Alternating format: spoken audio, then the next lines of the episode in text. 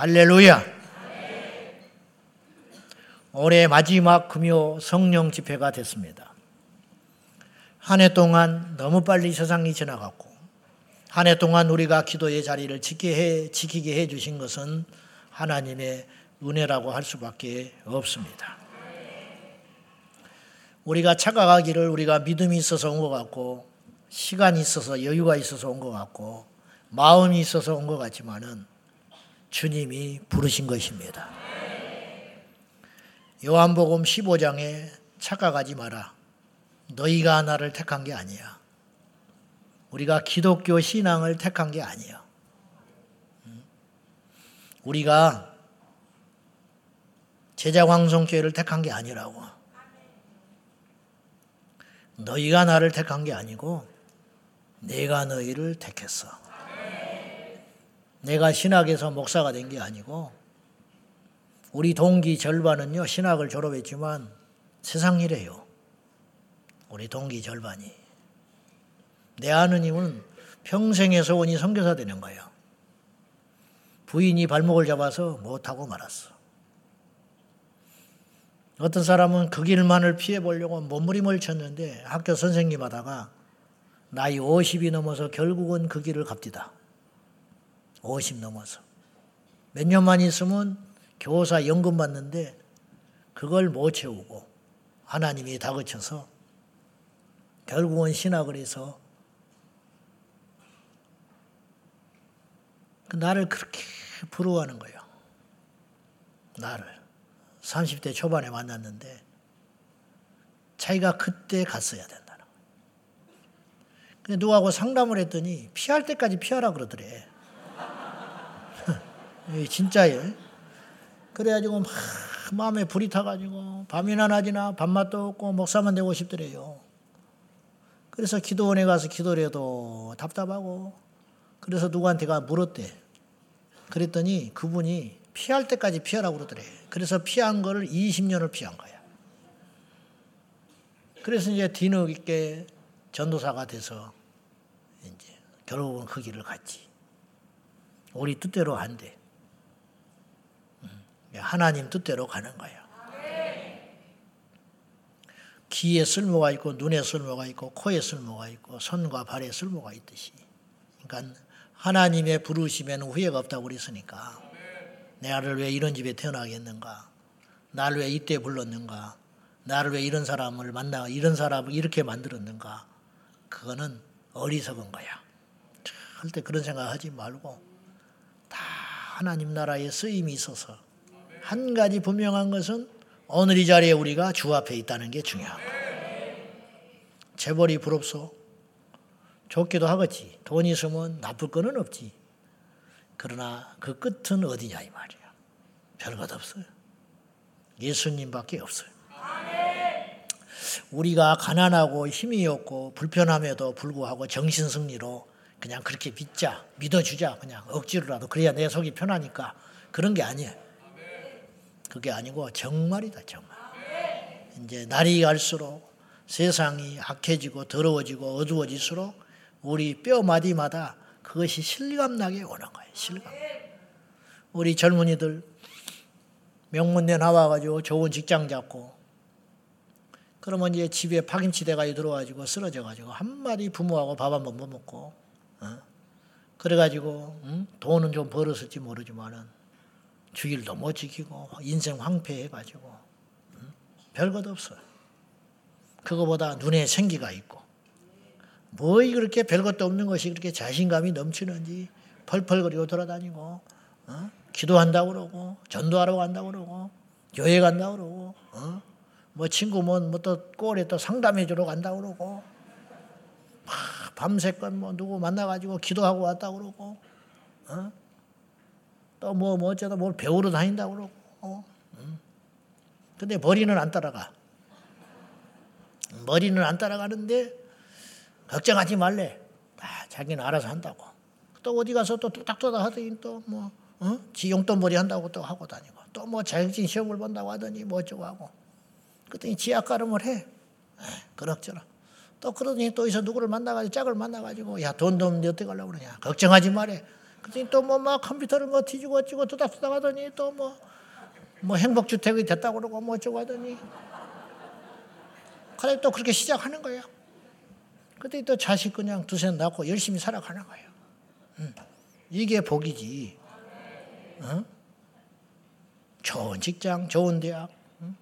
뭐 그냥 돈은 넘쳐나는데 맨날 비시비시 이래가지고 우울증 걸려가지고 눈동자가 부러져가지고 죽었는지 살았는지 전화 오면 받지도 않고 뭐 물어보면 짜증이나 내고 문쾅 닫고 나가버리고 결혼 언제 할래 그러면 내가 알아서 한다고 그러고 그것도 며칠 또 자리가 없어요. 그러면 뭐 일본 갔다 왔다 그러고 뭐 이제 이렇게 해가지고 그냥 그렇게 살아가는 거예요. 우울증에 시달려가지고 여러분은 어떤 인생이 하나님 우리 어떤 인생을 살고 싶어?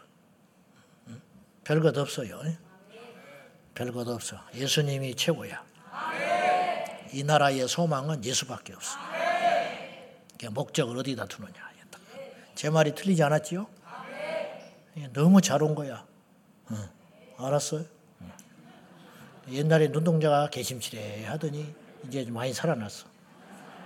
이렇게 없어도 괜찮아. 가난해도 괜찮아. 안 굶어주고 하나님이 안 굶기고 나라가 안 굶겨. 굶어 죽고 싶어도 안 죽어. 나라에서 막 쌀을 갖다 줘버린다니까. 걱정하지 마. 걱정하지 마. 한해 동안 우리가 여기까지 왔습니다. 아무것도 안 된 것 같고 힘든 것 같고 그런 것 같지만 기도해서 여기까지 온 거야. 기도는 호흡과 같다 그랬어요. 왜 호흡과 같냐? 첫째, 어떤 일이 있어도 실수 없기 때문에 호흡인 거예요. 기분 나쁘다고 숨 안 쉬는 바보는 없어요. 죽을 지경이 돼도 숨을 쉬는 거예요. 심지어는요, 급하고 몸에 위기를 느끼면 막 호흡이 가빠진다니까요. 막 심장이 파닥파닥파닥파닥. 맥박이 빨라지고 호흡이 거칠어지고 편안하면 호흡이 그럴 필요가 없어요. 살려고. 살려고. 근데 이제 우리 현실은 어떠냐. 어려우면 교회부터 안 나와버려. 이게 멍청한 짓이라는 거예요. 내가 하는 말은. 이해는 하는데 넘어질 수는 있다 이거예요. 사람인데 어찌 저도 마찬가지지. 저도 낙심할 때가 없겠어. 목사니까 버티고 가는 것이지. 응? 근데 주저앉아만 있으면 뭐가 나오냐 이 말이에요. 의인은 일곱 번 넘어지려니와 일어난다 이거예요. 악인은 그렇지 않다. 악인이라고 그랬어요. 넘어져 있는 건 게으른 것도 아니고 그 사람은 악한 거라는 거예요. 악한 거. 응? 여러분 시험이 들어서 교회 안 오는 것은 이해받아야 할 대상이 아니라는 거예요. 그거는 악한 자라는 거예요. 악한 자. 의인은 일곱 번 넘어져도 일어나려니와 악인은 그렇지 않으며. 성경은 이게 이런 이야기를 하고 있는 거예요. 세상에서는 안 통하는 자. 세상에는 넘어져 있는 자를 위로해주고 격려해주고 이렇게 세워줘야 되잖아요. 그러나 성경은 그렇게 말하고 있지 않다니까. 응? 나쁜 놈이라는 거예요. 넘어져 있는 것은. 왜 넘어져 있냐 이 말이야. 일어나야지. 위로는 도움이 안 돼. 이렇게 세워 자기가 일어나야지. 네? 그래서 우리라고 넘어질 일이 없고 낙심될 일이 없겠어요. 그러나 중요한 건 몇 번 넘어졌느냐가 중요한 게 아니라고 그랬어요. 일어나는 게 중요하다. 과거가 우리가 어찌, 과거를 묻지 마라. 우리가 과거가 뭐 어쨌든 무슨 필요가 있어요. 지금 우리가 이 시간이 중요한 거예요. 하나님께 예배하는 자가 오나니 곧 이때라. 지금 예배하는 거예요, 지금. 옛날에 뭐 불을 받았다. 혹은 뭐 내가 다음에는 열심히 할 거다. 그거는 바보 천친하는 소리야. 필요 없는 소리라. 자, 다시 호흡은 쉴 수 없다. 기분 나쁘다고 숨 안 쉬는 놈은 바보 천치라. 또 그렇게 우리를 하나님 만들지 않았어요. 힘들고 위기가 닥치면 몸이 즉각적으로 본능이 나와가지고 숨을 막 더 쉬게 돼 있다니까. 더 쉬게 돼 있어. 우리는 바빠서 기도를 못한다고 핑계를 댈 때가 있어. 바빠서 기도 못하고 힘들어서 기도 못하고 어려워서 힘, 기도를 못하고 그럴 때가 있다 이 말이죠. 그런 것이 우리는 정당화되고 핑계가 된다고 할 수 있지만은 하나님 앞에는 안 통하는 소리다. 그것이. 우리가 무슨 일이 생기면 급한 일이 생기면 분주해지지 않소.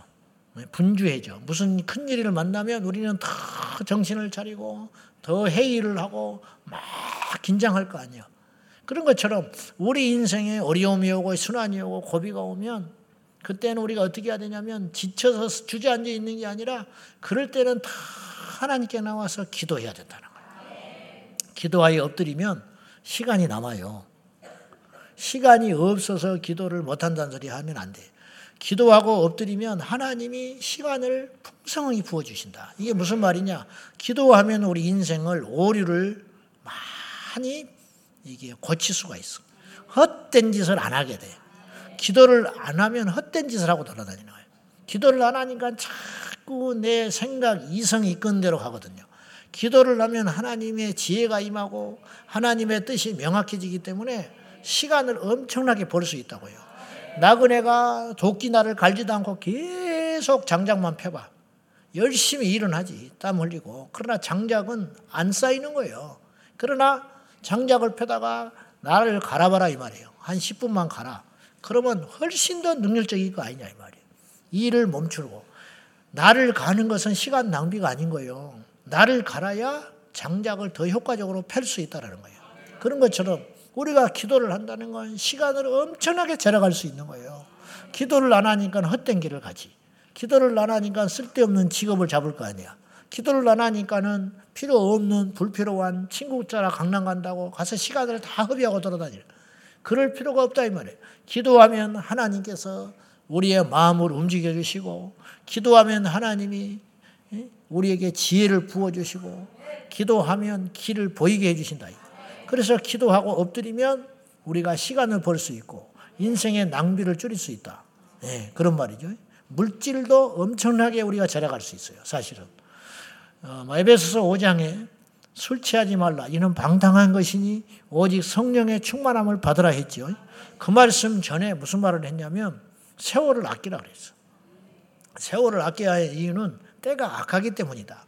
때가 악하니까 계속 쓸모없는 일에 힘을 다니고 악한 짓을 하고 돌아다니다가 인생을 허비해 버린다는 거예요. 그러면서 성령의 충만함. 술 취하지 말고 오직 성령의 충만함을 받으라. 세월을 아끼라는 말과 성령 충만하고 무슨 상관이 있냐 이 말이에요. 이건 이런 뜻이에요. 매치가 되는 거예요. 성령의 충만하면 세월을 아낄 수가 있다 이래요. 성령의 충만하면 하나님의 계시를 우리가 받아서 살아가기 때문에 우리 인생의 낭비적인 요소를 엄청 줄일 수 있다. 이런 뜻이에요. 바빠를 바빠서 기도를 못 한다고 핑계 대지 말고 역발상을 가지라 이 말이에요. 바쁘기 때문에 더 기도해야 된다. 힘들기 때문에 기도를 못 한다고 하지 말고 힘들기 때문에 더 기도해야 된다. 힘드니까 기도해야 할 거 아니요. 지금 힘든데 기도를 안 하면은 그 힘듦을 어떻게 헤쳐나가겠어? 지금 바쁘니까 우리가 기도를 해야지 바쁘다고 기도를 안 해버리면 우리 인생은 어떻게 되겠어요? 이게 역발상이 필요하다는 시험 들었으니까 기도를 안 하는 게 아니라 힘들기 때문에 기도를 안 하는 게 아니라 시험이 왔으니까 그 불같은 시험을 이기려면 기도해야 할 거 아니냐 이 말이에요. 근데 99%이 땅의 크리스찬들이 시험이 오면 기도를 안 해버려. 기도하면 뭐 하냐는 거야. 응? 마음이 낙심되고 힘들고 지금까지 뭐 하나님 믿어왔지만 이런 일이 있을 수 있냐고 이렇게 하소연을 해. 그럼 누가 손해냐 이 말이야. 누가? 계란으로 바위를 때리면 계란이 깨지지 바위가 깨지냐고. 그래가지고 하나님 앞에 땡깡 부려봤자 무슨 누가 우리에게 유익이 있냐 이 말이에요. 심하면 지옥 가요. 그래가지고 마귀가 둘러붙어 버리면은 딱 갈라져가지고 아무것도 아닌 것인데 조금만 생각해 보면 기도하다 보면 용서가 되고 기도가 되면 이해가 되고 기도하다 보면 내 안에 담대함이 생기고 기도하다 보면 원수 마귀가 떠나가게 되고 기도하게 되면 그 시험이 물러가게 되는 것인데 기도를 안 하고 주저앉아 가지고 방구석에 처박혀 있으니까 시험이 그냥 태산이 돼 가지고 나를 억눌러 가지고 작은 것으로 시작했는데 나중에 하나님이 있니 없니까지 와버리는 거예요. 하나님 있니 없니까지 와버리는 거예요. 이게 그거 전혀 그렇게까지 연결시킬 게 아닌데 식당에서 나한테 밥 누가 조금 준 것인데 그것이 나중에 하나님 없냐까지 와버리는 거야. 그게 지금 거기까지 갈 거냐고 지금 그게 이렇게 가는 거예요. 종교교육자 루터는 여러분이 아시는 대로 기도에 대해서 역발상을 이렇게 이야기했어요. 음, 이렇게 무슨 말을 했냐? 바빠서 기도를 못하는 게 아니라 나는 너무 할 일이 많아서 아침에 기도로 3시간을 보내야만 한다. 너무 할 일이 많으니까 기도를 줄이는 게 아니고 나는 너무 할 일이 많으니까 아침에 반드시 3시간의 기도를 해야 이 바쁜, 바쁜 일상을 해결할 수 있다. 그렇게 이야기했다고요. 이걸 우리가 꼭 기억해야 할 것입니다. 자, 호흡이라는 말은, 기도가 호흡이라는 말은 첫째는 절대로 쉴수 없다. 두 번째, 호흡이라는 말은 평소에는 의식하지 않지만 호흡이 멈추면 죽어요. 기도를 쉬면 죽어. 어디가 죽냐? 첫째, 내 영이 죽어버려. 왜 성경은 그렇게 기도하라, 기도하라 그럴까? 성경에 보니까요, 본능이 몇 가지예요, 본능. 율법 전에 있었던 일이 있어. 예배가 있었다고 그랬어. 제사 지내는 거. 가인, 아벨이 제사 지내잖아요. 그럼 가인과 아벨이 왜 제사를 지냈을까? 뭘 보고 제사를 지냈을까? 내가 볼 때는 아담과 하와가 제사 지낸 거야. 생략돼 있지만. 원조는 아담이 가능성이 많아. 그러면 하나님이 제사법을 가르쳐 줬냐? 제사법은요, 엄청나게 뒤에 가르쳐 줘요. 언제 가르쳐 주시냐? 광야에서 가르쳐 줘, 모세한테. 그전에는 제사를 그렇게 드리지도 몰랐어. 어? 근데 놀랍게도 그 율법이 오기 전부터 사람들은, 인류는 제사를 지내고 있었다. 양을 잡을 줄 알고, 그 다음에 그것도 흠없는 걸 드리려고 애를 썼고 하나님은요 번제 제사를 가르쳐 주기 전에요 아브라함에게 이삭을 번제로 드리라고 그랬어. 번제가 뭐요? 쪼개서 불로 태워서 드리는 것이거든요. 근데 그건 내기에 가르쳐 주신다니까 하나님이. 근데 이미 아브라함에게 번제를 드리라 했어요. 그러니까 방법은 안 가르쳐 주고 무조건 번제를 드리라고 하신 거예요. 그러니까 예배가 본능이라. 예배가. 두 번째, 하나님께 드리는 것이 본능이야. 어? 아브라함은 메기세덱에게 11조를 드렸어. 11조는 언제 탄생한지 알아요? 율법에서 탄생했어요. 모세를 통해서. 내인들은 기업이 없었다고요. 땅이 없어. 그럼 뭘 먹고 살아? 손가락밥으로 살 수 없잖아. 그러니까 다른 지파가 전부 레이 지파에게 11조를 내서 너희들의 11조를 모아가지고 네이 지파를 매개 살리고 제사장을 매개 살려야 된다. 이때 11조가 제정이 된 거예요. 그리고 그 11조로 고아와 객과 어려운 사람을 돕도록 해라. 근데 이미 아브라함은 11조를 드렸다니까. 그 다음에 그 어떤 것보다도 본능이 있는데 그게 뭔지 알아요? 기도. 기도를 언제 우리가 제대로 인류가 배웠는지 알아요? 예수님이 가르쳐 준 거야. 주기도문. 그럼 그전에는 기도를 했어요? 안 했어요? 안 했어? 그럼 무슨 기도를 한 거야? 배우지도 않은 기도를. 더 나가서 그 전에 기도한 사람들은 응답을 받았어요? 못 받았어요? 받았기도 하고 못 받기도 했겠지. 배워서 기도해서 응답받는 게 아니에요. 믿음으로 기도하면 응답받는 거예요. 다니엘이 예수님 오기 전에, 전에 이미 600년 전 사람인데 다니엘이 기도했잖아요. 엘리야가 하나님 앞에 기도했잖아요. 근데 기도를 격식을 배우지도 않았는데 믿음으로 기도하니까 하늘에서 불이 떨어졌다는 거예요. 그러니까 기도는 본능인 거예요. 태어난 아이한테 태어나자마자 호흡을 가르쳐야 돼. 뺨때기 때리면서 숨 쉬어, 숨 쉬어, 숨 쉬어. 그 가르쳐야 호흡하는 거예요? 그렇지 않아요. 모든 생명 있는 기식이 있는 것들은 호로 호흡하고 허파로 호흡하는 모든 존재는 물고기랑 육식동물이랑 새나 땅 밑에 사는 모든 생명, 호흡으로 숨을 쉬는 모든 존재들은 본능으로 숨을 쉬게 돼 있어. 본능으로. 가르쳐 주지 않아도. 기도는 배워서 해야 된다는 생각을 하면 안 돼요. 기도는 하나님 앞에 하는 거야.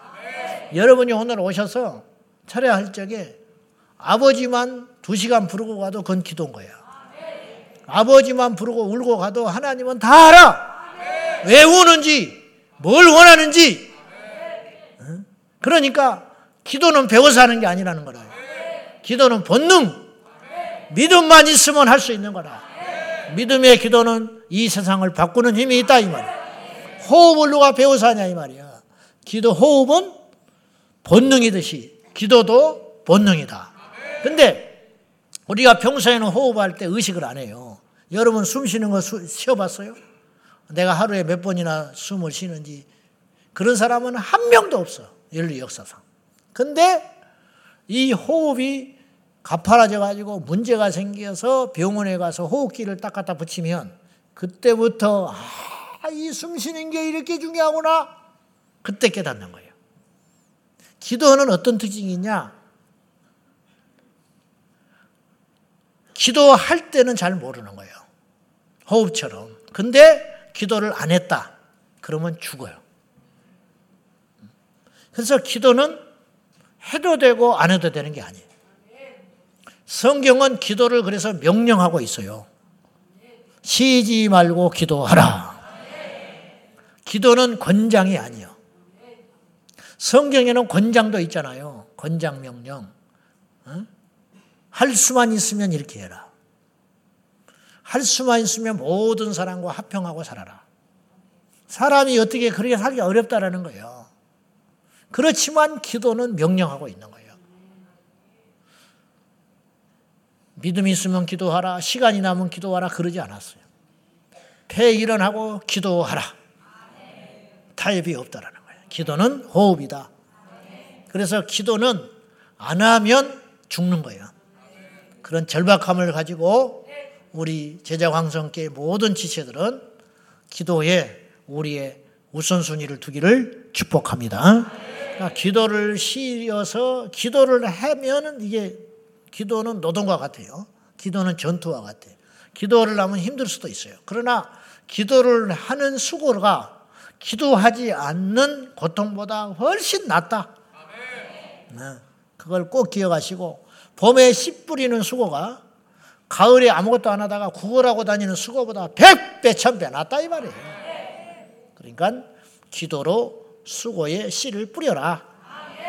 자식들을 위해서 울고 애통하여 기도하는 것이 낫지. 기도를 안 했다가 나중에 자식이 망가졌을 때 피눈물 흘리는 것은 그거는 감당할 수 없는 고통이라는 거예요.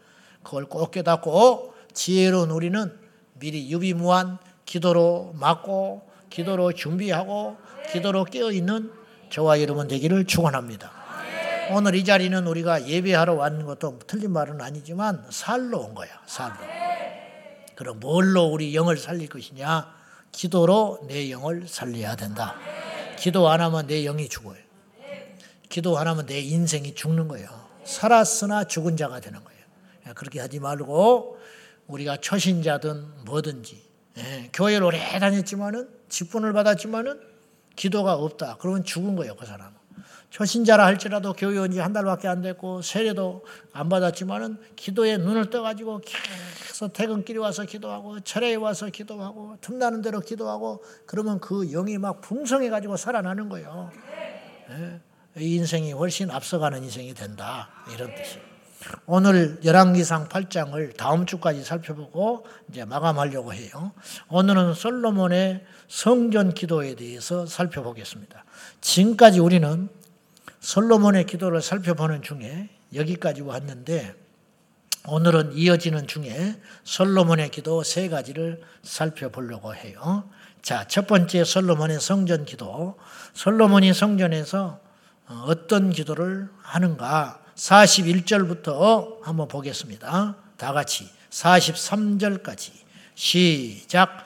또 주의 백성 이스라엘에 속하지 아니한 자, 곧 주의 이름을 위하여 먼 지방에서 온 이방인이라도 그들이 주의 크신 이름과 주의 능한 손과 주의 펴신 팔의 소문을 듣고 와서 이 성전을 향하여 기도하거든 주는 계신 곳 하늘에서 들으시고 이방이 주께 부르짖는 대로 이루사 땅의 만민이 주의 이름을 알고 주의 백성 이스라엘처럼 경외하게 하시오며 또 내가 건축한 이 성전을 주의 이름으로 일컫는 줄을 알게 하옵소서. 첫 번째 기도.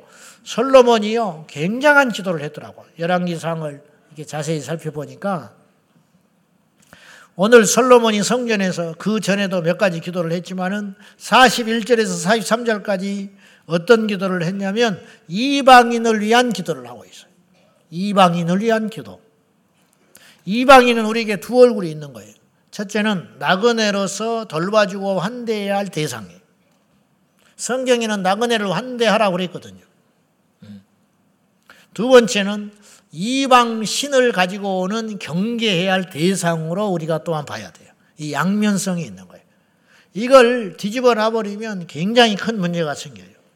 그런데 오늘 솔로몬은 전제 조건을 따라서 역시 성경은 틀림없어. 성경에 다 길이 있고 답이 있어요.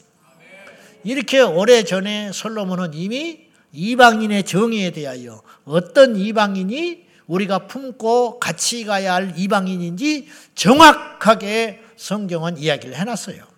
이방인이 기도하면 보세요. 다시 이스라엘에게 속하지 아니한 자 이방인이라 할지라도 주님의 이름을 위하여 먼 지방에서 온 이방인이라도 그들이 기도하면 하늘에서 주님께서 들어주시라는 거예요. 이방인을 위해서 축복의 기도를 하고 있어요. 근데 전제 조건이 있어요. 주님의 이름을 위하여. 주님 앞에 회개한 자, 주님께 회심한 자, 주님께 돌아온 자, 그들을 위해서는 축복할 수 있다. 그러나 그렇지 않는 자가 있다 이 말. 이방인들 그런 자들에 대해서는 축복할 수 없다. 그런 뜻이에요. 자, 이방인이 기도하면 진심으로 뉘우치고 회개하고 우상을 버리고 하나님께 돌아와서 기도하면 이들의 기도를 하나님 들어 주옵소서. 원래 하나님께 속한 백성이 아니었지만은 하나님께 기도할 자격조차 없는 이방인이었지만은 이게 당시로서 솔로몬은 굉장히 파격적인 기도를 하는 거예요. 그 지금 민족주의하고는 비교할 수 없는 특별히 유대 사회는 예수님이 왔을 때에도 이방인과 유대인의 이 해목은 철저한 단절이 있었잖아요. 유대인들은 지금도 그런 우월주의에 빠져 있어 그걸 시원이즘이라고 그러는데 예수님 당시에도 그랬고 말할 수도 없고 그전에는 오죽했겠어요. 그래서 이방인들은 지옥의 불쏘시개라고 지칭을 했어요. 지옥이 손님이 없으면 안 되잖아요. 예? 지옥에 갈 사람이 있어야 지옥이 필요할 거 아니요. 그러니까 지옥은 왜 존재하냐? 이방인들이 이방인들을 집어넣기 위해서 존재하는 게 지옥이라는 얼마나 오만한 발상이에요. 그래서 이방인들은 지옥의 불쏘시개. 지옥이 불탈라면 이방인들이 들어가줘야 된다는 거야. 지옥이 제, 제 기능을 하려면 이방인들이 가져야 된다는 거야. 이렇게 오만한 자들이 유대인들의 생각이에요. 지금도 그 생각을 못 버리고 있어요, 사실은. 그런데 솔로몬 당대에는 오죽했겠냐 이 말이에요. 근데 놀랍게도 솔로몬은 주님 안에서 그 이방인을 위해 기도했다는 거예요. 이게 얼마나 엄청난 예, 발상이냐 이 말이에요. 자, 여기서 우리는 교훈 얻을 게 있는데 하나님은 폐쇄적이거나 절대로 차별하시는 분이 아니라는 거예요. 사실은 상식적으로 조금만 우리가 생각하면 하나님은 이스라엘의 하나님만은 아니에요. 성경에 이스라엘의 하나님이라는 표현이 나오지만은 그것은 이스라엘만의 하나님이라는 뜻은 아니에요. 아담이 이스라엘 사람입니까? 노아가 이스라엘 사람이요? 그렇지 않아요. 이스라엘의 시작은 아브라함부터 시작된 거예요. 근데도 하나님은 노아와 대화를 하셨고 노아를 의롭다 여겨 주셨잖아요. 그러니까 모르는 사람들이 성경을 어설프게 알고 깊게 생각하지 못한 사람들이 기독교 신앙을 서양 종교라고 이야기하는 사람이에요. 왜 유대 소 유대 민족들이 믿는 야훼 여호와 신을 믿냐고 이렇게 말하는 사람이 있어요. 무시간 소리라는 거예요. 그거는 우리 하나님은 만왕의 왕이에요. 이 세상의 창조주시라고. 그러면 이방인들은 뭐 하늘에서 떨어졌어요? 이방인들은 하나님의 창조 작품이 아닙니까? 고레스를 하나님이 사용하셨어요. 고레스가 이방인의 왕 아닙니까? 바벨론 포로를 포로를 석방했던 바벨론 70년 이스라엘의 포로 기한을 이끌었던 근데 이사야서에서는 고레스를 뭐라고 표현했냐면 나의 종이라고 그랬다니까요. 하나님은 쓰지 못할 민족이 없고 쓰지 못할 대상이 없고 쓰지 못할 자가 없는 거예요. 헤롯 왕은 여호와 하나님께 영광을 돌리지 않아가 죽어버렸잖아요. 그러면 이방이니까 하나님이 간섭하지 않는 것인가요? 천만에 그렇지 않다는 거예요.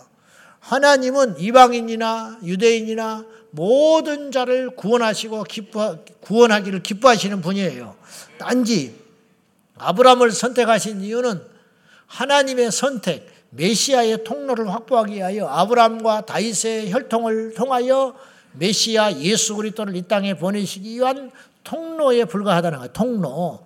그렇다고 해서 이방인을 버린다는 뜻이 아니라는 거예요. 우리 하나님은 결코 차별하지 않는 분이세요. 우리 교회도 절대로 사람을 편견을 갖거나 차별해서는 안 되는 거예요.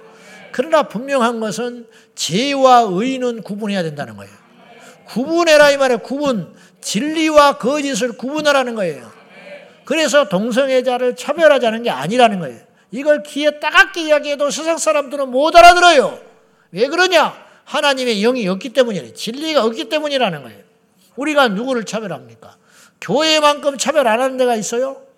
솔직히 말해봐. 정상적인 제대로 된 교회치고 교회만큼 차별이 없는 곳이 어디가 있어? 응?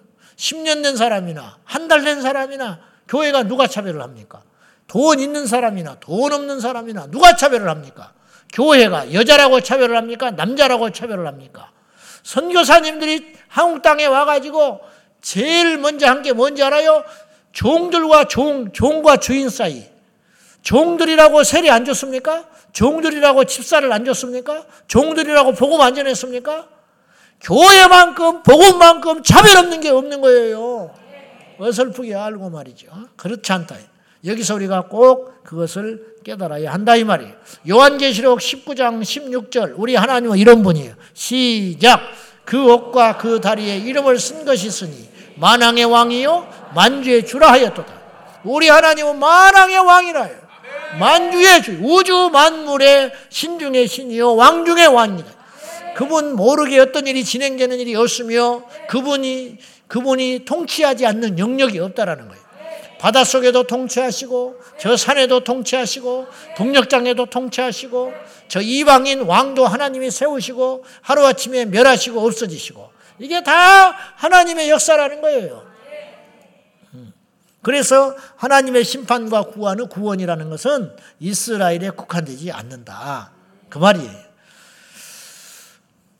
우리도 원래 이방인이었어요. 우리도. 우리도 원래 이방인이었잖아. 근데 하나님께서 우리 이 땅에 때가 되니까 복음을 전하게 하시고 우리가 예수 믿고 이렇게 된 것 아닙니까? 그것을 기억해야 한다. 이런 말이죠. 그래서 우리가 두 번째로 알아야 할 것은 우리는 포교해야 할 이방인과 품어야 할 이방인과 경계하고 주의해야 할 이방인을 구분해야 된다는 거예요. 솔로몬이 무조건 이방인을 품자고 말하지 않았어요.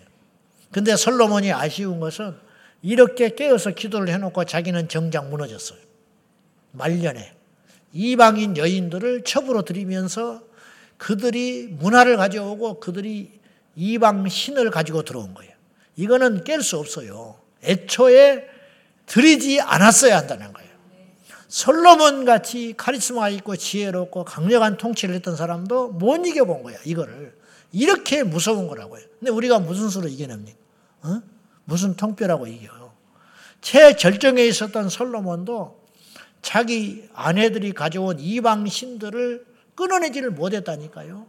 그들이 우상 숭배하는 걸 막아내지를 못했어. 근데 그걸로 끝나는 게 아니라 그 사람들만 믿고 마는 게 아니라 그들이 영향력이 생겨가지고 본능적으로 포기했지. 우상을 퍼뜨렸지.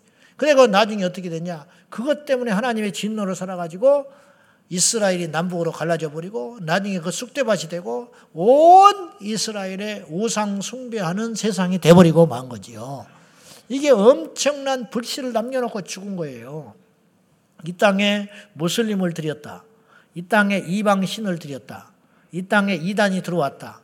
한 방울만 떨어지면 이게 잡초처럼 번져가가지고 지금 뭐 동방 중국에서 또 동방 번개, 동방 신교라고 하는 또 이단이 들어왔어. 예, 기독교를 가장해가지고. 예, 별로 뭐 이단이 지금 막 몰려들고 오고 있어요. 그걸 그냥 방심하고 그냥 두면 안 되는 거예요.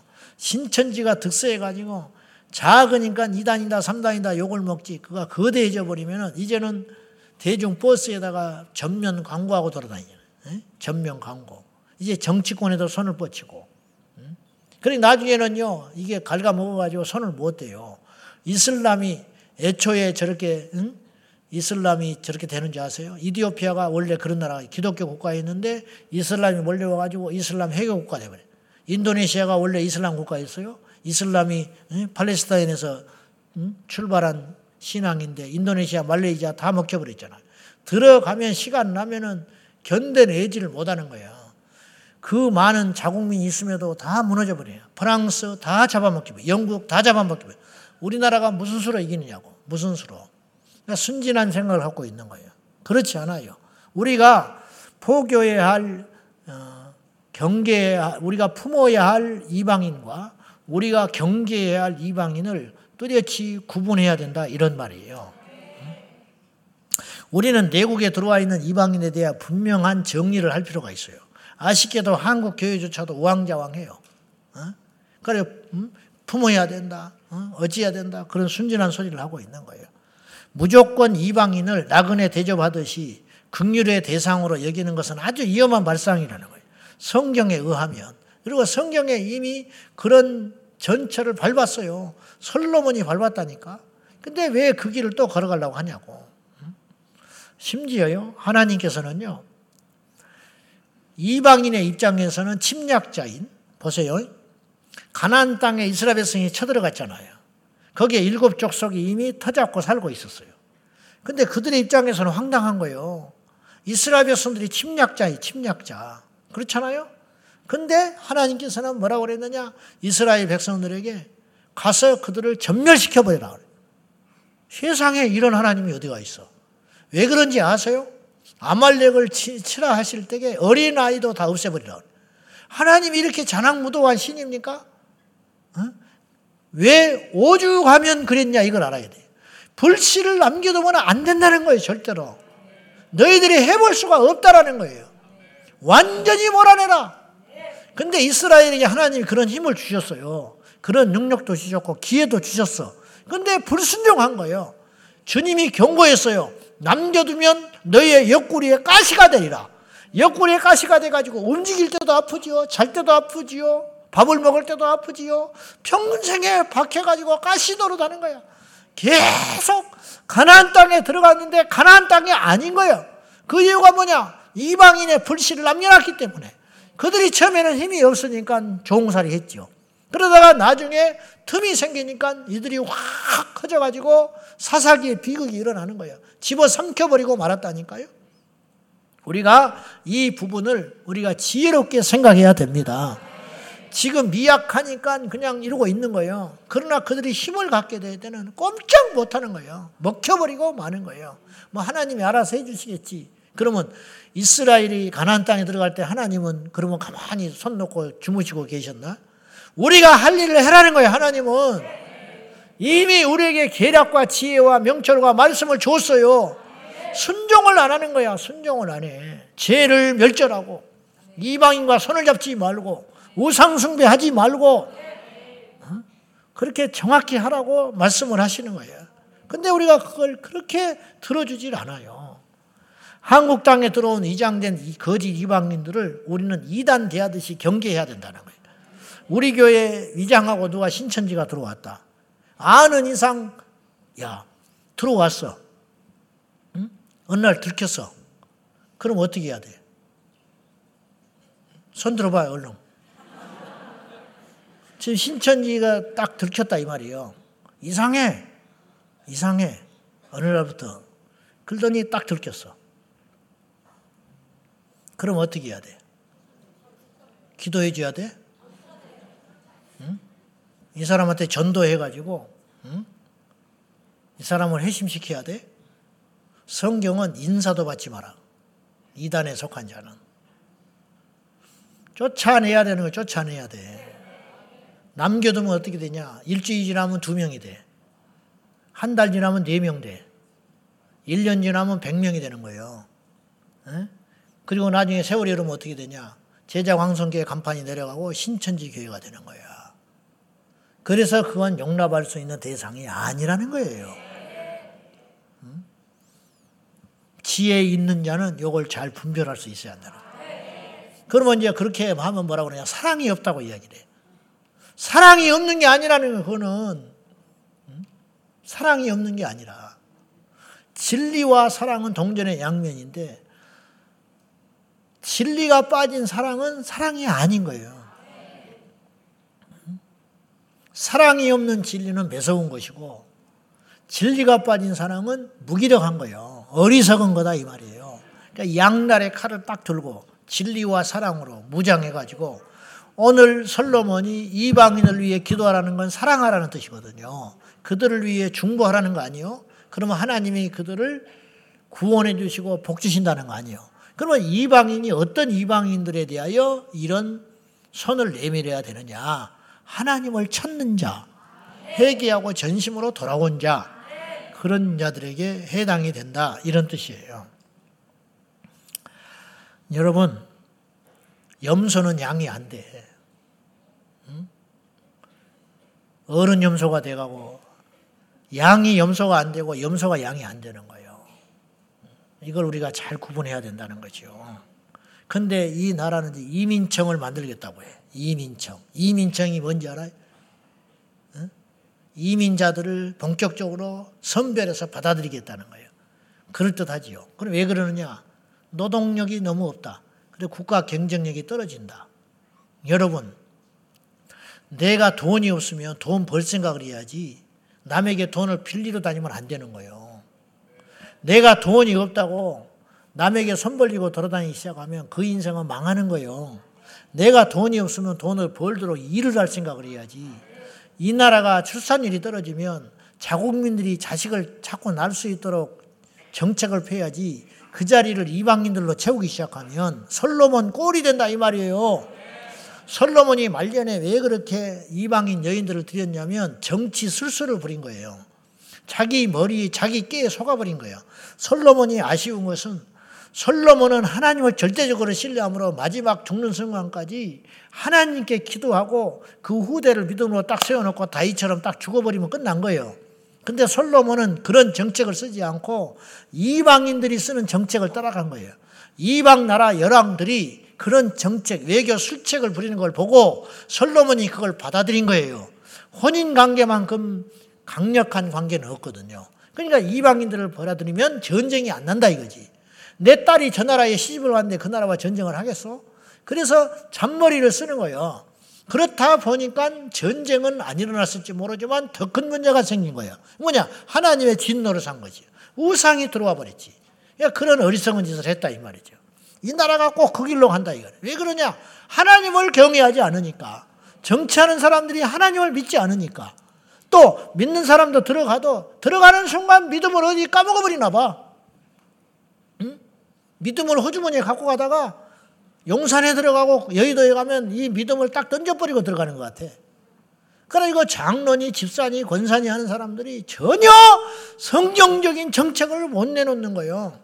그래서 이민청을 만든다. 그래서 1월 2일 날 엄동설 안에 또 시위한대요. 어? 기가 막힌 일 아니에요. 무슨 말인지도 모르지. 왜 설교 시간에 목사님 그런 소리를 합니까? 솔로몬이 지금 말씀 가운데 이민자들을 위해 기도하는 이야기를 하잖아요. 이분이 영적이지도 않네. 웃기고 있네. 영과 육은 하나인 거예요, 하나. 응? 밥안 먹고 살 수 있어요? 응? 인간이 영이지만 밥 안 먹고 살 수 있냐고.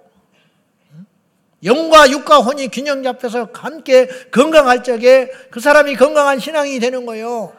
일은 안 하고 맨날 기도원에 가서 쫓아다닌다. 그 사람은 아주 극소수 기도의 사명자만 그렇게 하는 거예요. 예수 믿는 사람이 전부 그렇게 살면 어떻게 되는 줄 알아요? 이 나라 망하는 거예요. 세상에 손가락질 받고 그렇게 살 사람이 있고 그렇게 안 살 사람이 있다라는 거예요.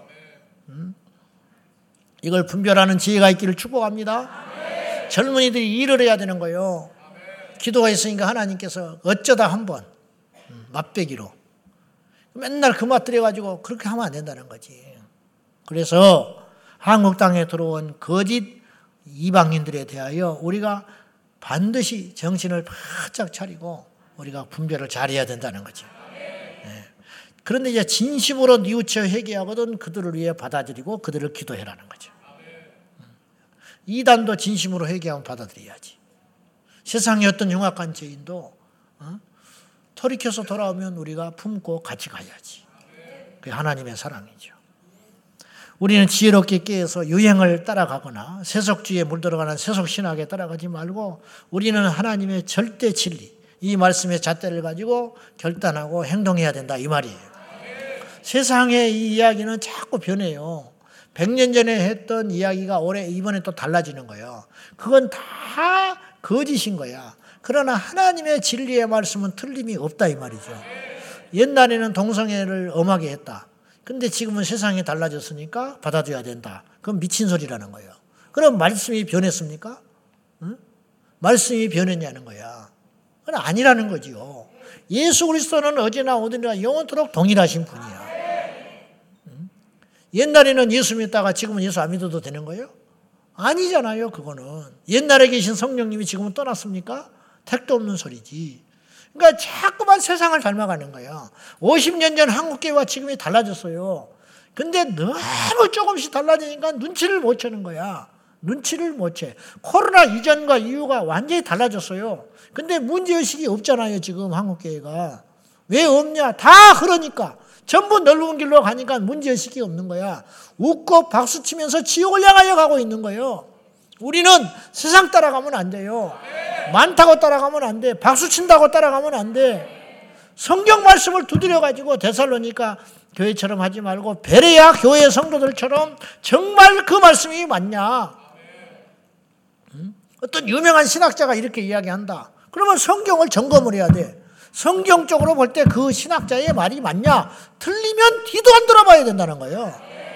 뭐 친척이니 우리 아버지라 할지라도 뒤도 안 돌아봐야 돼. 뒤도 안 돌아봐야 돼. 야, 때가 어느 때인데 예수 믿는다고 하면 지금 술 안 먹는 시대. 그거 다 헛소리야.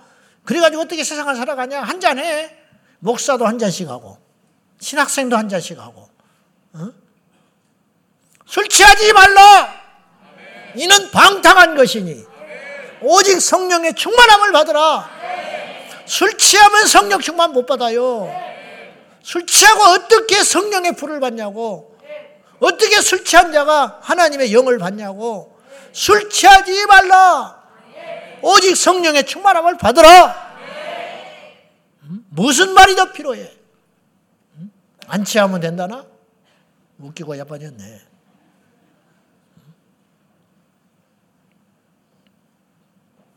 아무튼 그 옛날 솔로몬은 이방인을 위하여 중보의 기도를 드렸음을 주목해야 된다. 우리가 이제 기도해야 할 것은 우리 어쩔 수 없이 저국 땅에 들어온 이방인들, 안방에 들어온 이방인들이잖아. 그들을 우리가 깨어서 잘 분별하고 정말 안 되는 자는 우리가 대적해야 되지만은 그 하나님께서 우리에게 보내준 그들을 우리가 복음을 전해가지고 예수를 믿게 만들 수만 있다면 엄청난 승리가 되는 거예요. 엄청난 승리. 적군이 아군이 돼가지고 우리 편에서 서서 싸워준다면 이보다 좋은 일이 없는 거예요. 죄인이 돌아와서 주의 종이 돼버리면 마귀는요 미쳐버리려고 그래요. 미쳐버리려고 그런다고. 고재봉이가 회심했잖아요. 회심해가지고 복음 전도자가 돼가지고 죽을 때까지 2천 명에게 복음을 전했네. 마귀는 뒤로 넘어질 일이야. 하나님께는 어마어마한 영광이 되는 것이고 무슬림이 이 땅에 와가지고 복음을 듣고 회심해가지고 복음의 전사가 돼가 조국 땅에 들어가서 교회를 세웠다. 엄청난 승리죠. 마귀 입장에서는 미쳐 자빠질 일이라. 그런 역사가 일어나야 한다는 거지. 안방에 들어온 사람들. 그래서 이제 우리가 조심스럽게 기도하면서 우리가 외국에 우리가 선교 단기 선교도 가고 그런 것도 중요하지만 좀 양대 두 축을 가지고 국내에 들어와 있는 이방인들을 우리가 어떻게 복음으로 전해 가지고 그들을 회심시킬 수 있을까? 천 명에게 복음을 전해 가지고 한 명만 회심한다면 그 사람이 엄청난 조국에 들어가서 역사를 이룰 수가 있단 말이죠. 우리나라가 과거에 중국으로 유학을 가서 유생들이 유생들이 중국에 유학 갔다가 선교사 만나 가지고 복음 들었거든요. 그래가지고 회심해 가지고 미리 우리나라 말로 성경을 번역을 해버린 거예요. 이거 엄청난 역사지요.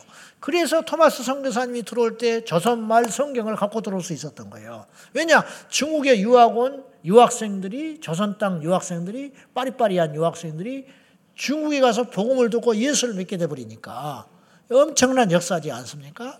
이런 선교 전략들이 또 우리에게는 필요하다. 그렇게 볼 수도 있는 것이죠. 자, 이제 이야기는 그만. 이방인에 대한 분명한 정의.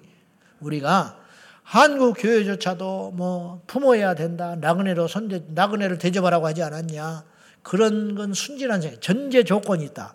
주님을 찾고 돌아왔을 때 그들을 품고 그들과 함께 할 수 있지만 그렇지 않을 바에는 안 된다. 그래서 오늘 솔로몬이 무슨 기도를 두 번째로 하는 것이냐면 44절을 보세요.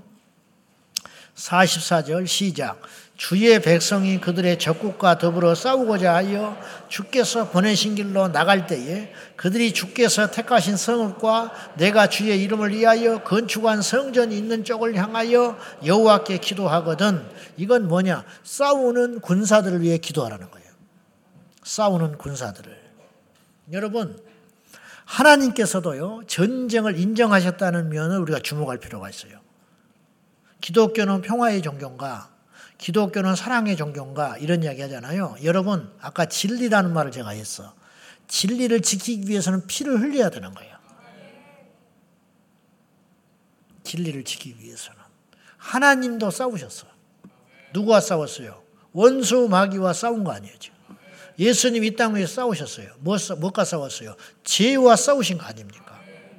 그래서 히브리서 말씀에 너희가 죄와 싸우되 피 흘리기까지는 싸우지 않았다. 근데 피 흘리기까지 싸워준 분이 있다라는 거예요. 누구요? 예수 그리스도. 예수님이 십자가에서 피 흘리기까지 죄와 싸우신 거 아니에요. 그리고 승리하셨잖아요.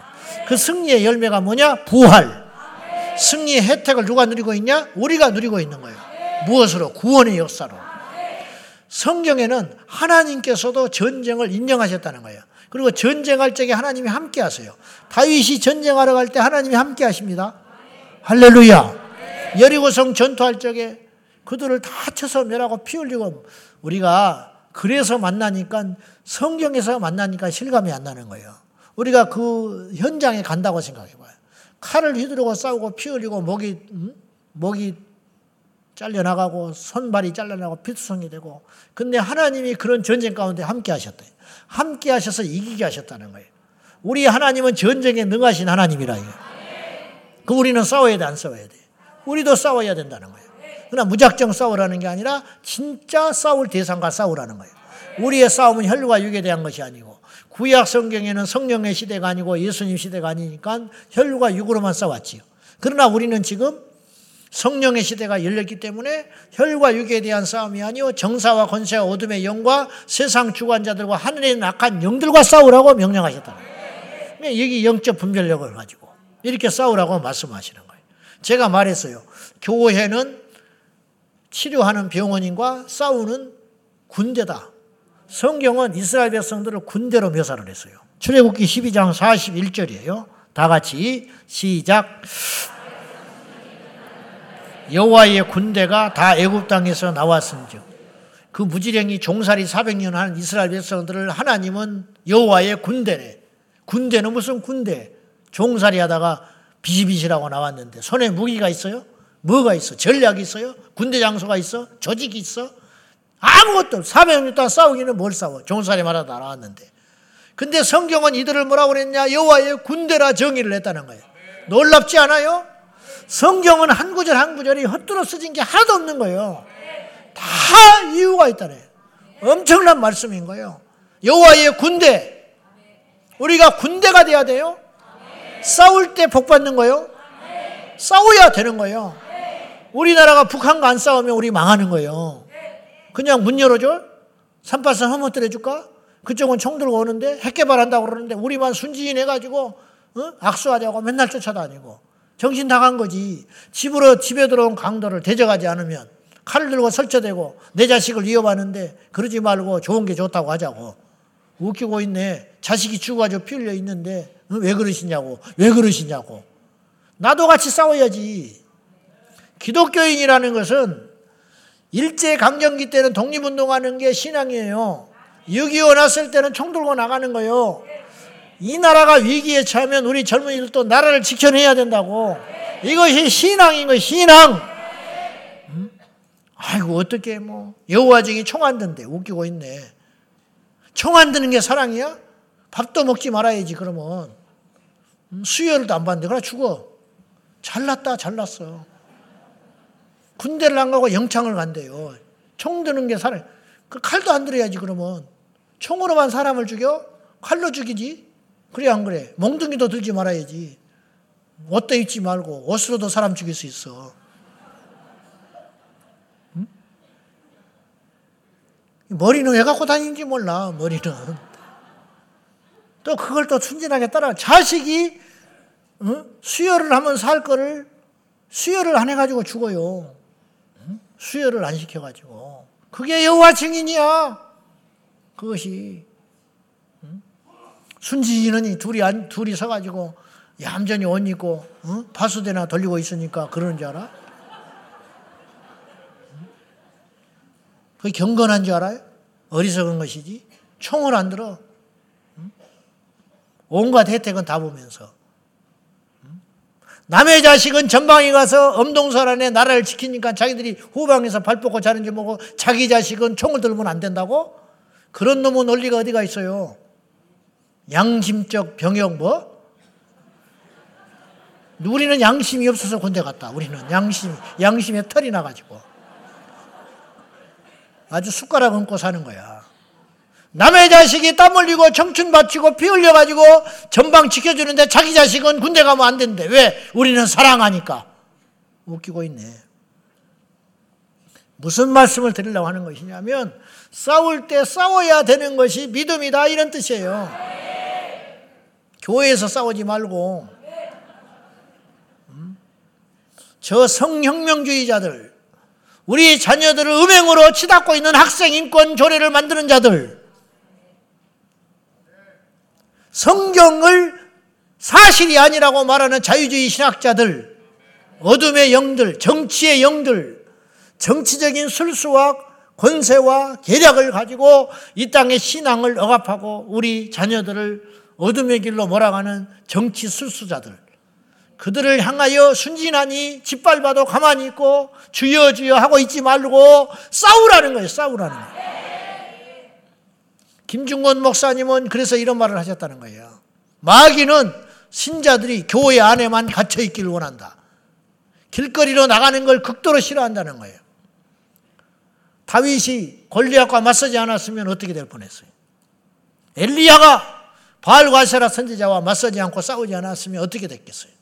예수님 이 땅에 오셔서 악한 영들과 죄와 싸우지 않았으면 어떻게 됐겠어요? 열두 제자들이 가는 곳마다 귀신을 쫓고 죄와 싸우고 어둠의 세력과 싸우지 않았으면 어떻게 됐겠어요? 순진한 소리 하고 있다. 어리석은 게으른 자들, 악한 자들, 게으르고 악한 자들. 신천지와 싸워야 돼요. 신천지가 허가 안에서 뭐 복잡하. 옛날에 처음에 저 땅을 사들여 가지고 서명 받으러 사람 보냈더니 뭐라고 하냐? 우리 교회는 끄떡없대. 우리는 교회는 신천지와 신천지가 일산에 와도 끄떡이 없대. 우리는 끄떡 있어서 쫓아다니고 있어요. 우리는 막 겁이 나서 지금 걸어보고 있는 거예요. 겁 잡아먹어서. 우리 아이, 우리 자녀들을 영적으로 말살시켜버리고, 집을 가출시키고, 젊은이들, 시간들, 청춘을 다 뺏어버리고, 멀쩡하게 대학 가는데 대학도 못 가고, 어?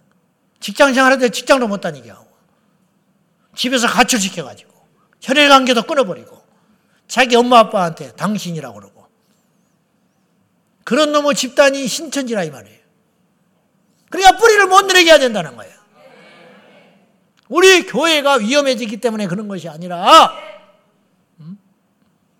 내 자식이 마약을 하고 음행을 하기 때문에 우리가 핏발을 세우는 게 아니라 누구보다도 잘 크고 있지만은 그러나 우리 다음 세대를 생각할 적에 우리는 길에 나가야 된다 이런 뜻이에요. 전쟁에 나가는 자가 있거든. 그들을 위해 기도해라.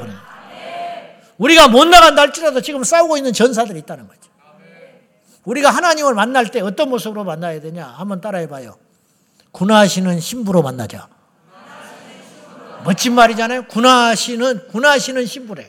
우리 성도들의 삶이 웨딩드레스 입은 신부라. 웨딩드레스를 입었는데 총과 군화를 신었어. 이것이 그리스도인의 삶이라는 거예요. 예수님 만날 때 우리가 어떤 모습으로 만나야 되는지 알아요? 싸우는 군사로 만나는 거예요. 사도 바울이 군사대에서 예수님 만났어요. 내가 선한 싸움을 싸우고 달려갈 길을 마치고 믿음을 지켰으니 싸우다가 주님 만난 거예요. 손에 피투성이 돼가지고 무기 잡고 그 모습으로 예수님께 간 거예요. 순교했다는 게 뭐예요? 싸웠다는 거거든. 세상과 싸워. 결국은 승리했지. 스데반이 승리하고 간 거예요. 군사로 예수님의 열두 제자들이 다 목 잘리고 십자가에 매달려 죽이고 열도망 나서 죽고 어? 매 맞아 죽고 죽창에 찔려 죽고 높은 데서 집어던져가지고 돌려 맞아 죽고 다 싸우고 주기철 목사님이 싸우다 가신 거예요. 마지막까지 선교자의 자세로 선양호 목사님이 선교하고 가신 거예요. 싸우고 간 거야. 싸우고 주님 만난 거예요. 피 묻은 군복을 입고 영적인 군복을 입고 그런 사람들이 천국에서 영광의 면류관을 얻게 된다는 거예요. 면류관이 승리자에게 주시는 거예요. 승리자. 면류관은 승리자에게 주는 거라는 거예요. 이겨야 승리를 하지. 싸워야 승리를 하지. 잠자고 있는 교회는 소망이 없어요. 앞으로 보세요.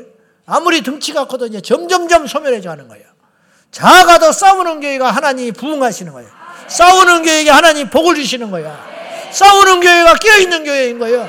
너희는 싸우러 가는 군대를 향하여 군인들을 위하여 기도해라. 솔로몬. 얼마나 난 사람입니까, 솔로몬이? 응? 전쟁하는 자를 위해 기도해라. 우리가 전쟁하러 갈 형편이 안 된다면 후방에서라도 그들을 위해 기도하고 응? 후원하고 여러분 누가 길거리에서 응? 어떤 그런 차별금지고 반대 운동을 하고 가거든 응? 그냥 지나치면 안 되는 거예요.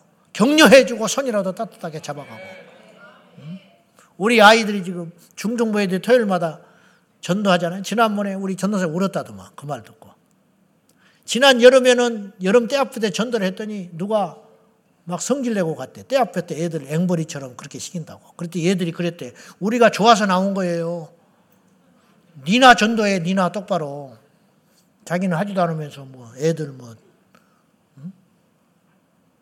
그런데 이제 이 추운데 전도를 했더니 응? 지나가는 사람이 응? 서가지고 격려를 하고 하고 응? 뭐 장갑을 벗어주고 갔다던가 가다가 하나님이 그걸 그냥 지나치지 않는 거예요. 그런 사람들을 그런 수고와 관심과 노력을 세상 사람들은 모르니까 비웃고 정사 앞에 가서 이거 서 있는 사람들을 봐봐요. 정신시가 되면 공무원들 나온다. 국회 앞에서 내가 가봤더니 정신시간 일부러 서 있는 것이거든. 공무원들이 아주 무슨 벌레 쳐다보듯이 쳐다보고 가. 내가 속으로 야 여기 있는 사람 니보다 훨씬 잘난 사람들이야. 내가 속으로 그랬어. 니네들이 똑똑한지 알지? 여기 있는 사람들이 할 일 없어서 지금 서고 있는 줄 알아? 집에 가면 다 사랑받는 아내고 남편이고 자식이고 직장에 가면 다 지금 오늘 하루 월차 내고 휴가 내고 오는 사람들이야. 니네들보다 더 똑똑한 사람들이야. 이긴 사람들이. 멍청한 것들이. 누구 때문에 지금 이 짓을 하고 있는데 정말 불쌍하지 않아요? 스테반이 죽어가면서 주여 저들을 용서해 주십시오. 저들은 저들이 하는 것을 알지 못하느니다. 모르니까 희죽거리고 비웃고 어? 그러고 나가서 밥 먹고 들으면서 전부 커피 하나씩 들고 오면서 빈정거리고 피지피지하고 이렇게 째려보고 어? 개 쳐다보지 쳐다보고 불쌍하지 않아요? 어? 그 안에 예수가 없으니까 우리가 할 일 없어서 서 있는 게 아니거든. 그 따가운 시야를 몰라서 서 있는 게 아니라 눈치 없어서 서 있는 게 아니라고. 그것에 자기 개인의 영달을 위해서 음? 무슨 아파트 뭐 어쩌고 저쩌고 뭐 소리 질러내고 그런 사람들은 질이 다른 거지. 음? 그건 자기 이득 때문에 서 있는 거고 자기 지역 뭐 어떻게 해주라 저쪽에 해주라. 어? 그건 수준이 아니잖아 이거는 지금. 이 나라의 앞으로의 장래를 위해서 싸워주는 것인데 그들을 위해 기도해라. 그들을 위해. 이 나라에 그런 사람들이 있기 때문에 그나마 버티는 거예요. 그 헛짓하고 있는 것 같죠? 없어져 봐. 어떤 일이 벌어지는지. 그냥 고속 질주하는 거예요. 여의도에. 진작 차별금지법 통과됐고 진즉 이 나라는 동성결혼 합법화되는 나라가 되는 거예요. 지옥문이 열려버리는 거예요. 그 깨어있는 소수의 사람들이 전국에서 전화하고 인터넷에 서명하고 서 있고 하니까. 제발 이 땅의 교회들이 어?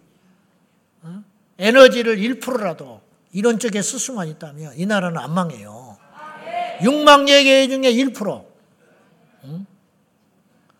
600개만 똘똘 뭉쳐가지고 많이 할 필요도 없어. 3개월에 한 번씩만 이렇게 말해주기만 해도 한국교회는 안 망한다고. 침묵하니까. 동조하는 줄 알고 착각하고 세상이 어두워지는 것이. 우리는 하나님의 나라와 의를 위한 그리고 이 땅 대한민국을 위한 선한 전쟁에 부끄러워하지 말고 나서야 되는 것입니다. 마귀와 싸우고 죄와 싸우고 우상과 싸우고 음행과 싸우고 불의와 타협 없이 싸울 수 있기를 신천지와 싸우고 동성애 성혁명주의자들과 싸우고 안티 기독교 반신앙적 사상들과 싸워야 한다 이 말이죠. 이 시대. 이들을 용사를 위한 기도를 해라. 우리를 대신하여 싸우는 자들을 위한 격려와 기도와 사랑을 하라. 마지막으로 48절인데 자, 읽고 마치겠습니다. 다 같이 시작. 자기를 사로잡아간 적국의 땅에서 주께서 그들의 조상들에게 주신 땅, 곧 주께서 택하신 성읍과 내가 주의 이름을 위하여 건축한 성전 있는 쪽을 향하여 주께 기도하고 물론 열왕기상은 BC 550년 정도에 기록을 했어요. 작자를 몰라요. 하지만 성령께서 감동하셔 솔로몬이 이 당시 이 기도를 했으니 솔로몬은 얼마를 앞서간 사람이냐. 장차 이 나라가 나라를 잃고 포로로 잡혀갔을 때 잡혀간 그들이 기도하거든 하나님 들어주십시오. 들어주셨잖아. 그래 70년 만에 돌아온 거 아니야. 지난번에도 얘기했지만 다니엘이 하루도 쉬지 않고 하루에 세 번씩 그 바빴던 총리 대신이 예루살렘을 향하여 창문을 열어놓고 하루에 세 번씩 기도했다. 그 기도가 참해. 그의 나이 85세에 드디어 이스라엘 백성들이 1차 포로가 고레스의 칙령에 의하여 돌아오는 역사가 있었다.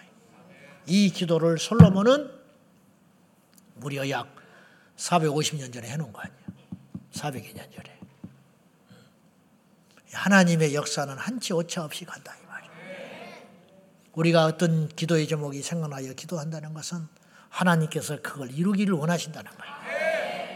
어떤 일을 행하기를 원하기 때문에 기도의 공습이 시작된다는 거예요. 이 땅은 아직 소망이 있는 것은 기도하는 종들이 있기 때문이에요. 우리가 이런 사명감을 가지고 이 나라와 하나님의 나라와 의를 위하여 끊임없이 기도하는 저와 여러분이 되기를 축원합니다. 자, 이방인을 위해 기도해라. 참된 이방인을 위해서. 그러나 회개치 않는 이방인들은 분별하여 깨어 있어야 한다. 그리고 전투하는 자들을 위해 기도해라. 그리고 포로된 자들을 위해 기도해라. 이 땅에 포로된 자들 있잖아요. 지금도 억눌린 자들 있잖아요.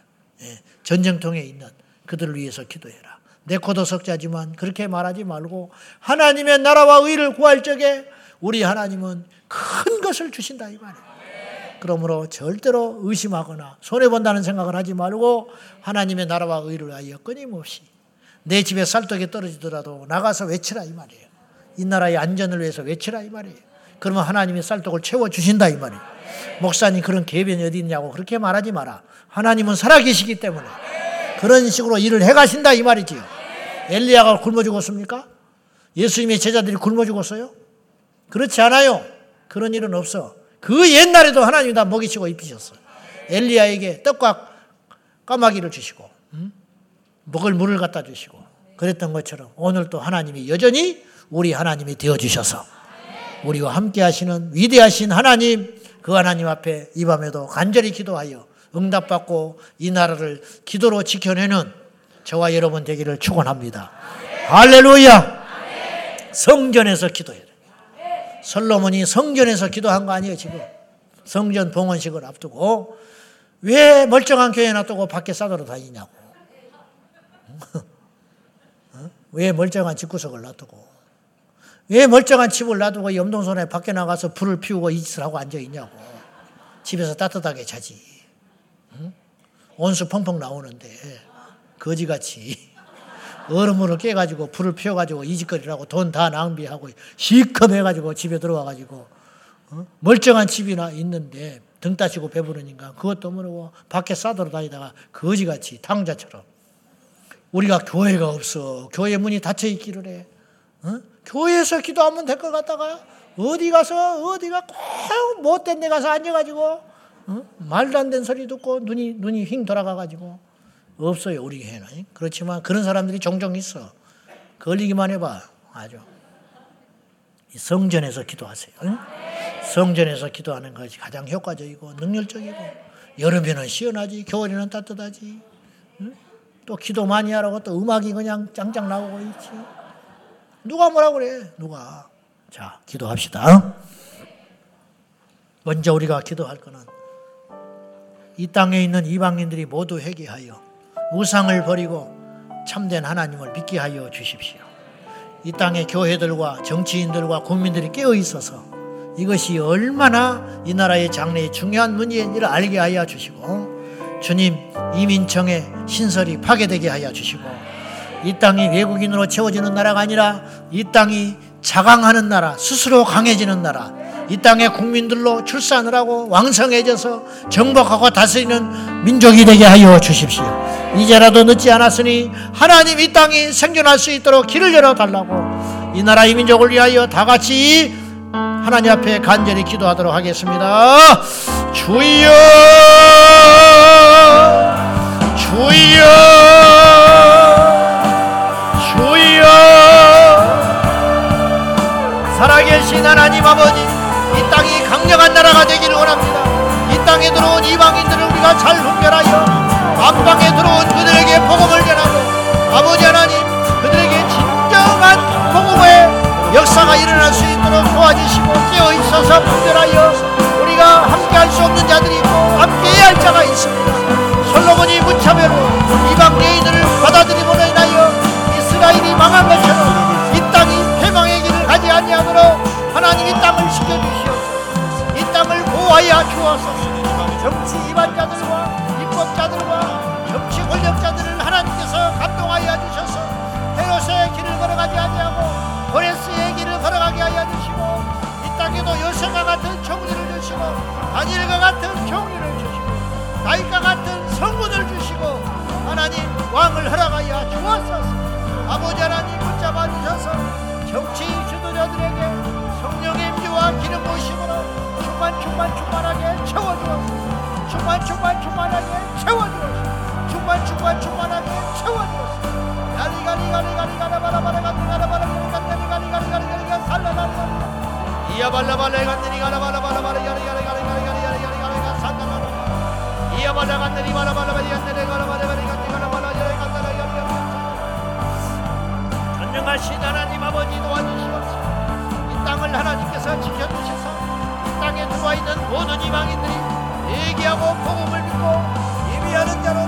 변화될 수 있도록 이 땅의 모든 교회들에게 헌신하여 예수를 전할 수 있도록 복음을 전할 수 있도록 우리 하나님 축복하여 주옵소서 할렐루야 영광과 존귀와 찬송 받기 합당하신 아버지 하나님 도와주시옵소서. 주여 도와주시옵소서. 주여 역사하여 주시옵소서. 할렐루야. 사랑하는 아버지 하나님 도와주시옵소서. 예수님의 이름으로 승리하게 하여 주옵소서. 예수님의 이름으로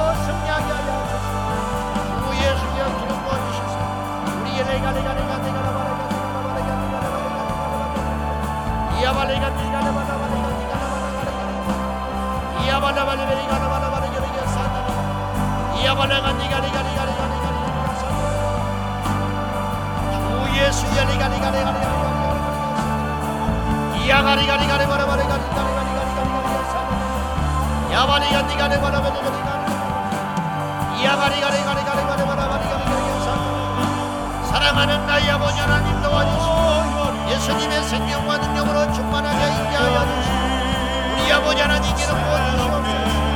우리 아버지 하나님 역사하여 주옵소서 땅에 들어온 모든 이방인들이 예수를 믿고 복음을 듣고 주께로 돌아오게 하여 주옵소서. 그리하실 주님을 찬양하며 경배하나이다. 야리가리가리가리가리가리가리가리가리가리 야리가리가리가리가리가리가리가리 야리가리가리가리가리가리가리가리 야리가리가리가리가리가리가리 아버지 하나님 도와주시옵소서. 아버지 하나님 역사하여 주시옵소서.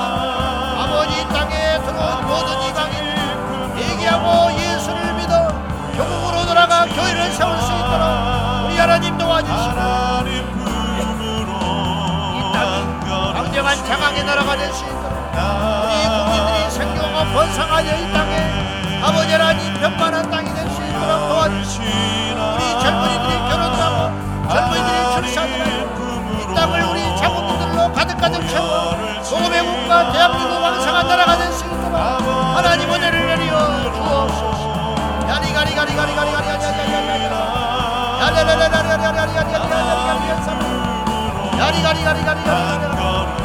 안녕하신 나의 하나님 아버지 안녕하신 나의 아버지 하나님을 상해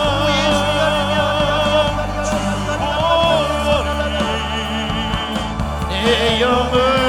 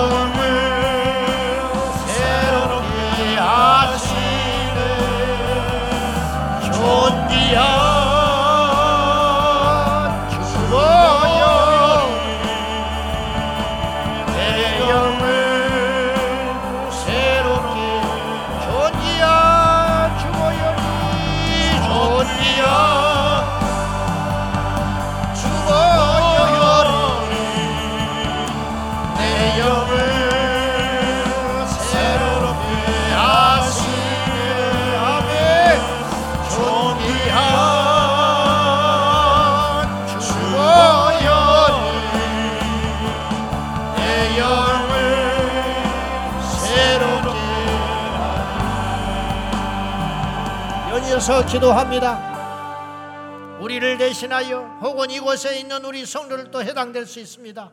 이 땅을 지키는 모든 분들을 축복하여 주시고 이 땅이 주님 오시는 날까지 영원하게 하여 주옵소서. 주님 우리 모든 이 땅의 성도들이 군하시는 신부가 되게 하여 주옵소서.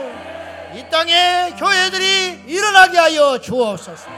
이 땅의 모든 교회들이 비누아스의 창을 들듯이 음행하는 자들을 꿰뚫어 죽여 전염병을 마감하였듯이 이 땅에 악한 일로 인하여 하나님의 진노라 인하여 지약의 열매들이 맺혀지지 아니하도록 회개하며 이 땅의 악들을 척결하고 이 땅의 위험한 요소들과 싸워 이기는 우리 모두가 되게 하여 주옵소서. 요호수아처럼 싸우게 하시고 다윗처럼 싸우게 하여 주시고 다니엘처럼 싸우게 하여 주시고 엘리야처럼 싸우게 하여 주시고 모세처럼 싸우게 하여 주시고 베드로와 바울처럼 싸우게 하여 주시고 스데반처럼 싸우게 하여 주시고 주기철 목사님처럼 싸우게 하여 주옵소서. 우리 모두가 싸우는 영을 더하여 주시고 이 땅의 교회들에게 군대 영을 더하여 주시옵소서. 전투하는 고회가 되게 하여 주옵소서. 마지막까지 싸워 이기는 교회들이 되기를 위하여 다같이 기도하겠습니다. 주여!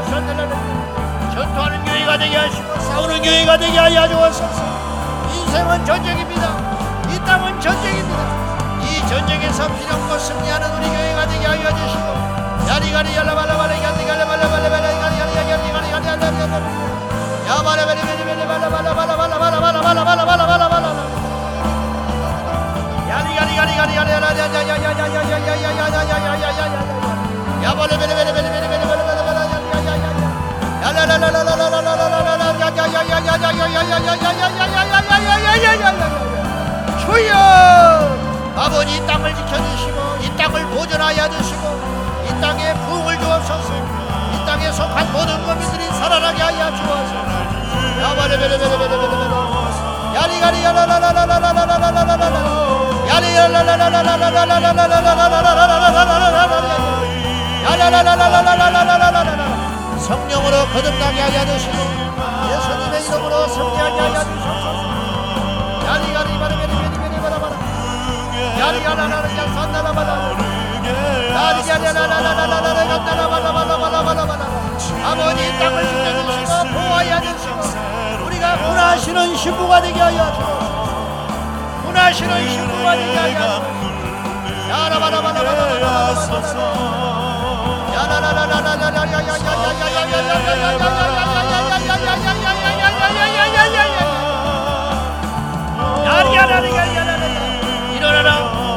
발하라. 용기와 소망을 가지고 믿음을 가지고 비누아스처럼 싸우게 하여 주시고 아이처럼 싸우게 하여 주시고 엘리야처럼 싸우게 하여 주시옵소서. 가라바라바라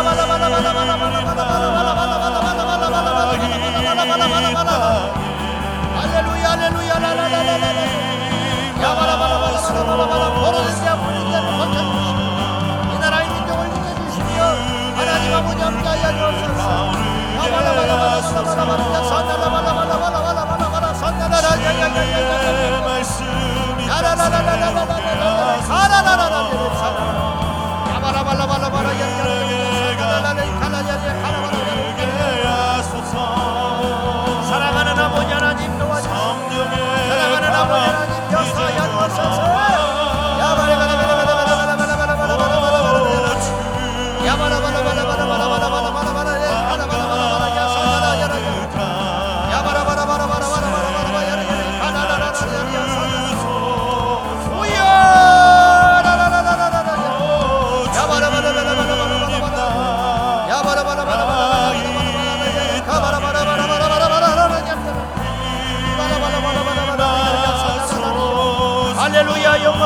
존귀와 찬양을 받게 합당하신 하나님 예수 이름으로 기도합니다 우리를 대신하여 이 땅을 지키는 자들 위해 기도합니다. 전방의 군인들 위해 기도합니다. 이 땅을 지키는 한의자들 위하여 기도합니다. 주님 오신 날까지 이 땅에 생존하게 하시고 이 땅의 모든 교회들이 연합하고 단결하고 이 땅을 지키는 거룩한 군대들이 되게 하소서. 여호와께서 이스라엘 군대라 칭하시고 이 땅의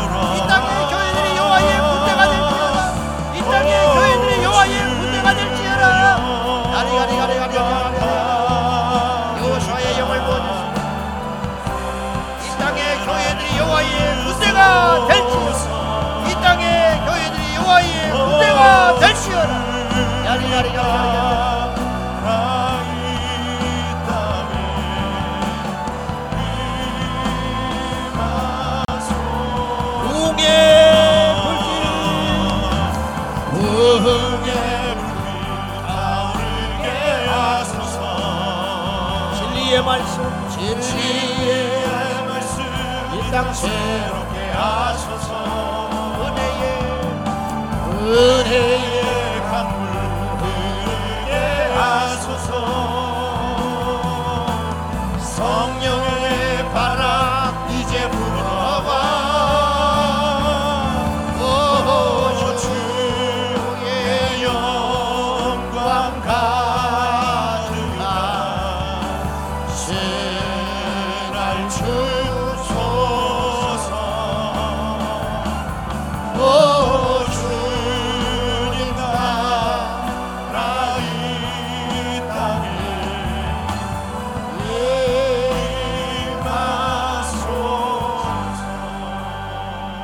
마지막으로 기도합니다. 결국 솔로몬은 열왕기하 오늘의 열왕기상 8장 오늘 본문의 말씀을 통해서 솔로몬은 나라와 민족을 위해 기도하라고 호소하고 있는 것입니다.